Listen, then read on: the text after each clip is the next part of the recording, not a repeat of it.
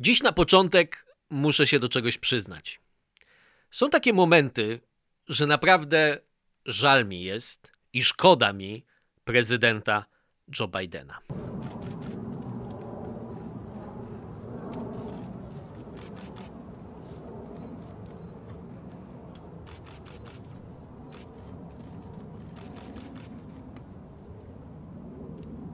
I widzicie, dzisiaj nawet nie chodzi o to, żeby się śmiać z tego, że czasem Joe Biden nie wie, w którym kierunku sam, jako człowiek, podąża i że czasem chodzi w kółko. Chodzi o to, że szkoda mi i żal mi jest, bo żyjemy w świecie, i to jest moje głębokie przekonanie, w którym potrzebna jest silna Ameryka i zdecydowana Ameryka, i potrzebny jest silny i zdecydowany prezydent USA. A po drugie, to nawet nie jest taki żal, że mi szkoda, dlatego że Joe Biden jest stary, ale że też mu nie zazdroszczę. Bo nawet jak sobie wyobrazimy, że mielibyśmy jakiś magiczny wehikuł czasu, z którego nagle wyłoniłby się Lincoln albo jakiś inny legendarny prezydent USA, to on też w dzisiejszych czasach nie miałby łatwiej sytuacji, bo też by się mierzył z tym bezsensem coraz bardziej spolaryzowanej, trybalnej i tak naprawdę do niczego nie zmierzającej polityki. I to są kroniki szalonej Ameryki. Okej, okay, witajcie po raz kolejny na kanale. Jeżeli chcecie wesprzeć ten kanał, to zostawcie lajka. Dobry stosunek lajków do ilości wyświetleń pomaga temu, żeby więcej osób to zobaczyło. Subskrypcje też są super i komentarze, szczególnie takie, w których o coś mnie pytacie albo ze mną się nie zgadzacie, są zawsze bardzo mile widziane. W tekście do Gazety Polskiej, która ukaże się w najbliższą środę, czyli pojutrze, zawarłem taką metaforę tego, na czym polegają podziały polityczne, nie tylko dzisiaj w Stanach Zjednoczonych, chociaż tekst był o Stanach Zjednoczonych, ale w ogóle w polityce państw zachodnich. Polska, moim zdaniem, też powoli staje się tego ofiarą, albo może już się stała ofiarą.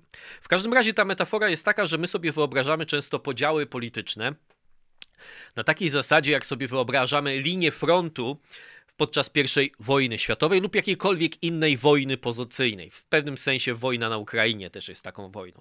To znaczy, że jest wyraźnie wyrysowana na mapie linia frontu, którą wszyscy znają, Wszyscy wiedzą, gdzie jesteśmy my, gdzie jesteśmy oni, nasz wróg, i wszyscy wiedzą, kto e, kontroluje jakie terytorium. Jak chce się zawrzeć na przykład rozejm, to trzeba się zgłosić do marszałka z drugiej strony, mówią, są święta, drodzy Niemcy, przestańmy do siebie strzelać. Ale dzisiejsza polityka w Stanach Zjednoczonych przypomina raczej chaotyczną bitwę miejską, w której każda frakcja kontroluje pół albo jedną ulicę, y, gdzie są na każdym kroku barykady i właściwie jedna frakcja może na jednym końcu ulicy walczyć z taką frakcją, a na drugim końcu mieć sojusz z tą samą frakcją w walce z inną frakcją, która na tym skrzyżowaniu kontroluje inną e, barykadę. I to jest ten chaos, tak? E, I wyobraźcie teraz sobie, jak myślimy sobie o prezydencie Bidenie, który stara się nie tylko zarządzać Stanami Zjednoczonymi, ale utrzymać w jakiś sposób, e, wykorzystując historycznie po II wojnie światowej rolę Stanów Zjednoczonych, utrzymać jakiś pokój, jak się takim, taką bitwą miejską zarządza, z kim zawrzeć sojusz, jak z kimś zawrzeć e, jakiś rozejm, przynajmniej tymczasowy, jak się z kimś w ogóle dogadać i jak że tak powiem, do czego będą się stosowały te wszystkie ustalenia. I teraz tak w wielkim skrócie, ale w wielkim, bo ja chcę, żeby ten film był naprawdę krótki i spójny dzisiaj. Dlaczego świat amerykański stworzony po II wojnie światowej działał? Tak? Odbudowa Korei, po wojnie koreańskiej, Korei Południowej oczywiście, niezwykły sukces, odbudowa Europy, niewątpliwy sukces, tak? Swoją drogą w tych wszystkich sukcesach, które świat amerykański doznał, Palestyńczycy też mogli mieć swój udział. Ameryka sponsorowała ten UNRWA, czy ja nie wiem jak to się czyta po polsku, czy tą organizacje i były ogromne pieniądze przeznaczane na inwestycje, ale Palestyńczycy nie chcieli mieć swojego e, państwa obok państwa żydowskiego. W każdym razie to tylko dygresja, tak? E, czyli była Ameryka też gotowa do wielkich poświęceń w tym czasie. Plan Marszała, Marszała, Marszala oczywiście, odbudowa Europy, ogromne środki przeznaczone, ogromne środki. Wojna w Korei sama, tak, w latach początek lat 50. to jest też poświęcenie środków na odbudowę Korei, zarządzanie Japonią przez MacArthur'a e, po wojnie e, i jednoczesny udało się osiągnąć bezprecedensowy pod względem równości także społecznej, oczywiście z wyjątkiem e, do lat 60. E, czarnej mniejszości, ale była, jeżeli chodzi o równość majątkową, to był nie, bezprecedensowy historycznie dobrobyt Stanów Zjednoczonych. Tak? I dlaczego ten system działał, cały czas mówimy w uproszczeniu, więc proszę się mnie za bardzo nie czepiać. Tak? Były dwa podstawowe powody. Pierwszy powód to był taki, że istniał wspólny wróg. To znaczy tym wrogiem oczywiście był Związek Sowiecki. To była podstawa działania Stanów Zjednoczonych przez całą zimną wojnę. Ponieważ ten wróg był przerażający, to uzasadnione były interwencje w Wietnamie, chociaż wielu, wielu osobom potem oczywiście ona się wydawała bezsensowna, ale jako część tej ogólnej walki ze złem, które było jakoś scentralizowane w Moskwie razem z, z otoczeniem Układem Warszawskim, e, to w pewnym sensie budowało także pewną amerykańską tożsamość. Druga rzecz, i oczywiście zagrożenie, które stwarzał ten wróg, było też, sprawiało, że sojusze były łatwiejsze, bo Europa musiała stawiać na Stany Zjednoczone i nie miała za bardzo w tej kwestii wyboru. Tak? Ale druga rzecz była bardzo ważna, to znaczy, że amerykańska kultura w tym czasie, mówiąc znowu w wielkim uproszczeniu, była kulturą wdzięczności. Ja to na, tak nazywam. Kultura wdzięczności to jest moje sformułowanie, które oznacza tyle, że Amerykanie wiedzieli i ludzie będący członkami tej kultury Zachodu też o tym wiedzieli, że to, co mamy, możemy stracić. Tak? To, co mamy, możemy stracić. To, co mamy, są tacy, którzy, którzy chcieliby to zniszczyć. Ta kultura wdzięczności w pewnym sensie odżyła po 2001 roku w czasie wojny z terrorem, ale to był bardzo krótki okres. Tak? I co się wydarzyło potem? Potem oczywiście w 1991 roku oficjalnie zostaje, już wcześniej zaczyna upadać Związek Sowiecki rozwiązany, ale kultura wdzięczności zaczyna być perforowana, tak, czy rozrywana na kawałki już wcześniej, w latach 60. tak naprawdę ten proces się zaczyna. Pamiętajmy, że hipisi to byli ludzie, którzy się wychowali w domkach pozamiejskich z płotkiem i z samochodami, być może nawet dwoma i z garażem, które ich rodzice kupili sobie w latach 50. I oni stwierdzili, że to wszystko jest nudne, to wszystko jest bezsensowne, to życie w jakiejś pracy, bez celu. Ja muszę odnaleźć, prawda, w tym wszystkim siebie. Ale było drugie bardzo ważne za, e, założenie, że to wszystko, ten punkt wyjścia, nie był zdobyty poprzez poświęcenia poprzez to wszystko, co Ameryka też robiła na całym świecie, ale był zasadniczo stanem natury, tylko my musimy go zmienić. Musimy, jak zrobimy rewolucję, to będzie dużo lepiej, tak? I teraz, dzisiaj, to jest super krótko o tym mówimy. Dzisiaj kultura niewdzięczności, moim zdaniem, która, od której zaczęła lewica, napędza obydwie strony politycznego podziału, szczególnie w Stanach Zjednoczonych to jest wyraźnie widoczne. Tak? Lewica uznaje, że wrócimy zasadniczo do stanu, który można by opisać jako stan natury Rousseau. Wszyscy byli szczęśliwi, ludzie byli braćmi, nie było przemocy, która się e, pojawiła wraz z cywilizacją w wersji Rousseau, a w wersji lewicowej, która się pojawiła wraz z patriarchalnym, zachodnim, kolonialnym systemem, na którego czele stali biali już dzisiaj martwi mężczyźni, którzy byli właścicielami niewolników. Czyli jak zrobimy rewolucję, to wszyscy wrócimy do tego stanu pierwotnego szczęścia. Z kolei prawica uważa, i właściwie przejmując od lewicy część tego kultu ofiary, tak, który jest widoczny, ale że jeśli tylko kompleks militarno-przemysłowy przestanie wywoływać takie wojny, bo spora część amerykańskiej prawicy uważa, że to USA wywołały wojnę dzisiejszą i one za nią odpowiadają na Ukrainie. I tak jak Tucker Carlson mówi, że Putin nigdy nie kazał, y, tam nie tworzył wielopłciowych łazienek czy coś w tym stylu.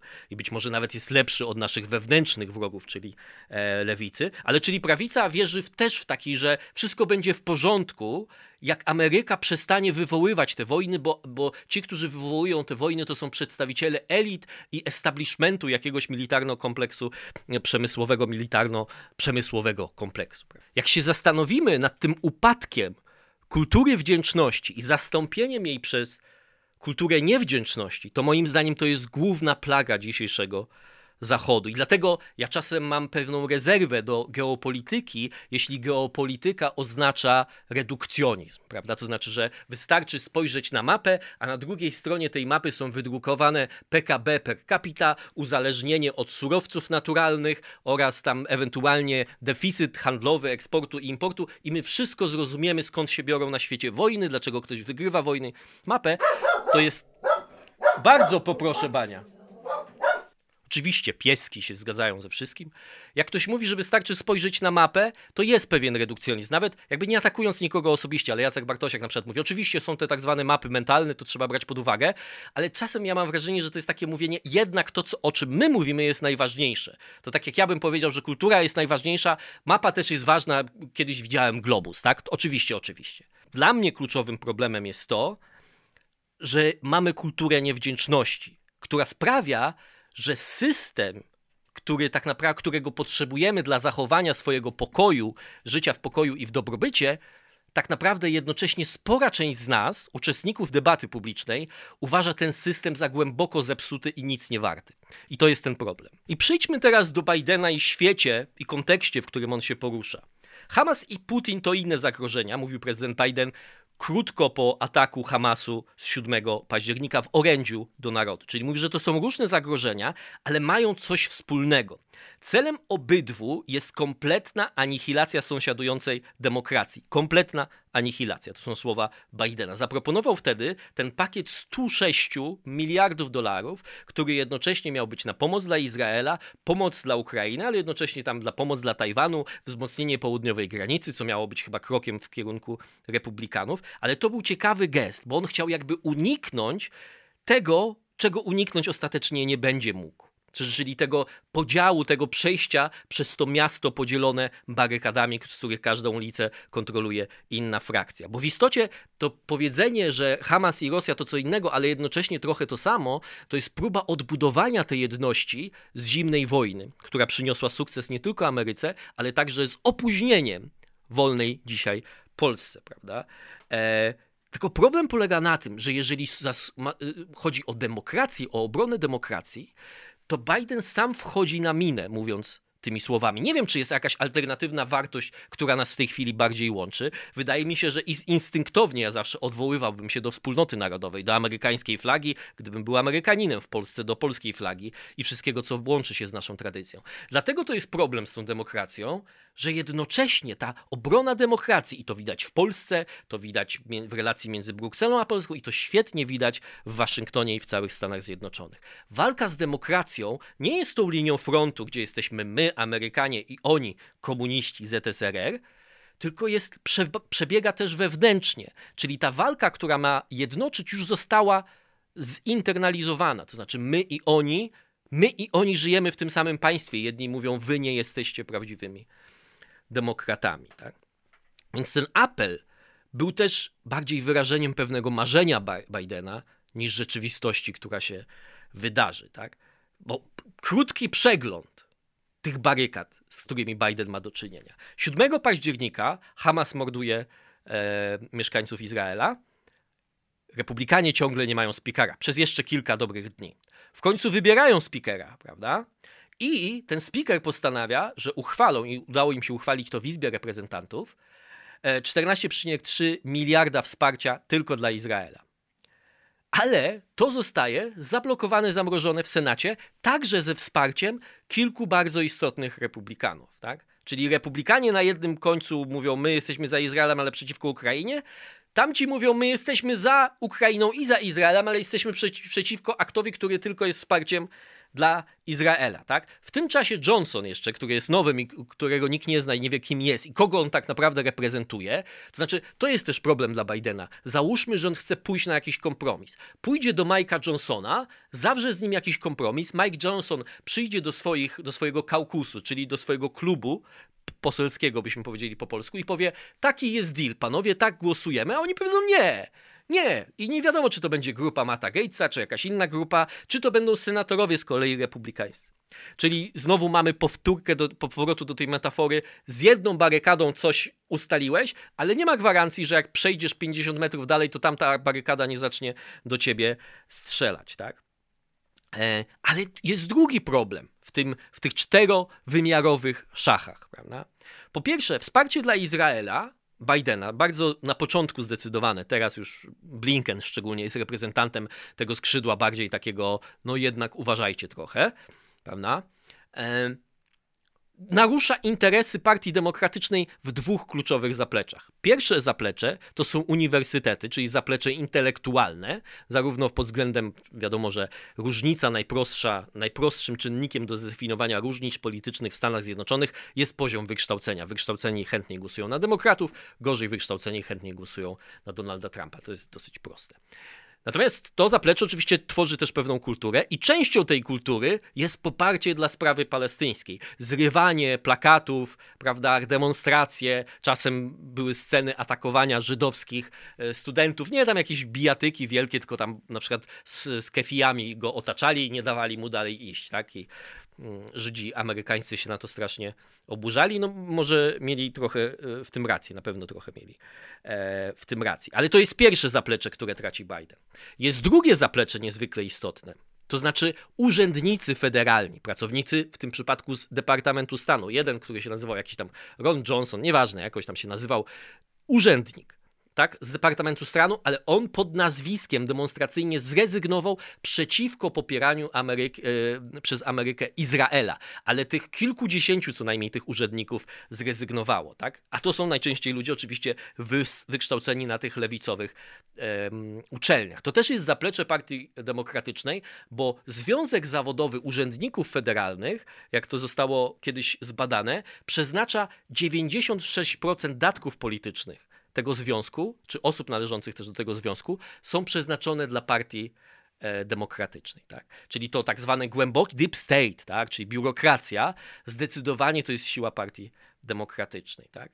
Badanie no, NORCAP, e, NORC i AP, czyli e, Associated Press, pokazało, że tylko 50% demokratów pozytwnie ocenia działania Bidena w konflikcie pomiędzy Izraelem a Hamasem, a aż 46% ocenia je negatywnie. Rashida Tlaib, kongresmenka, mówiła o ludobójstwie. Ocasio-Cortez mówi od początku o tym, że trzeba zrobić zawieszenie broni, nawet jak Izrael jeszcze nie zrzucił ani jednej bomby na Gazę.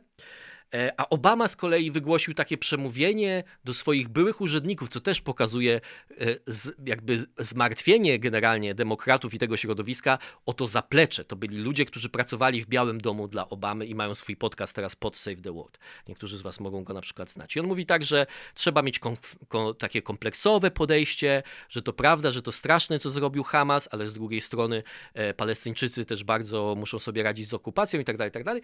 I ja to może mo mogę powiedzieć, powiedzieć, że to jest w pewnym sensie próba uciszenia tego sztormu przez Obamę, pomocy dla Bidena, no ale z drugiej strony mamy też sytuację, w której e, były szef prezydenta Bidena radykalnie inaczej wypowiada się o sytuacji niż, e, niż jego, mm, no, niż obecny prezydent po prostu. I teraz chodzi o to, że te wszystkie podziały stworzyła jakby idea polaryzacji, bo my często myślimy, polaryzacja dzieli nas na my i oni, tak? Platforma i PiS w Polsce. Tylko, że w Stanach i, w Polsce ten proces też się zaczyna, widać to chociażby po rozliczeniach wewnątrz konfederacji powyborczych, gdzie nagle jest identyfikacja, kto był tym prawdziwym zdrajcą, kto jest winny naszej porażki itd. Tak itd. Tak w PiSie też to będzie na pewno. W Platformie to było po tym, jak Tusk odszedł do Brukseli i Platforma przegrała wybory w 2015.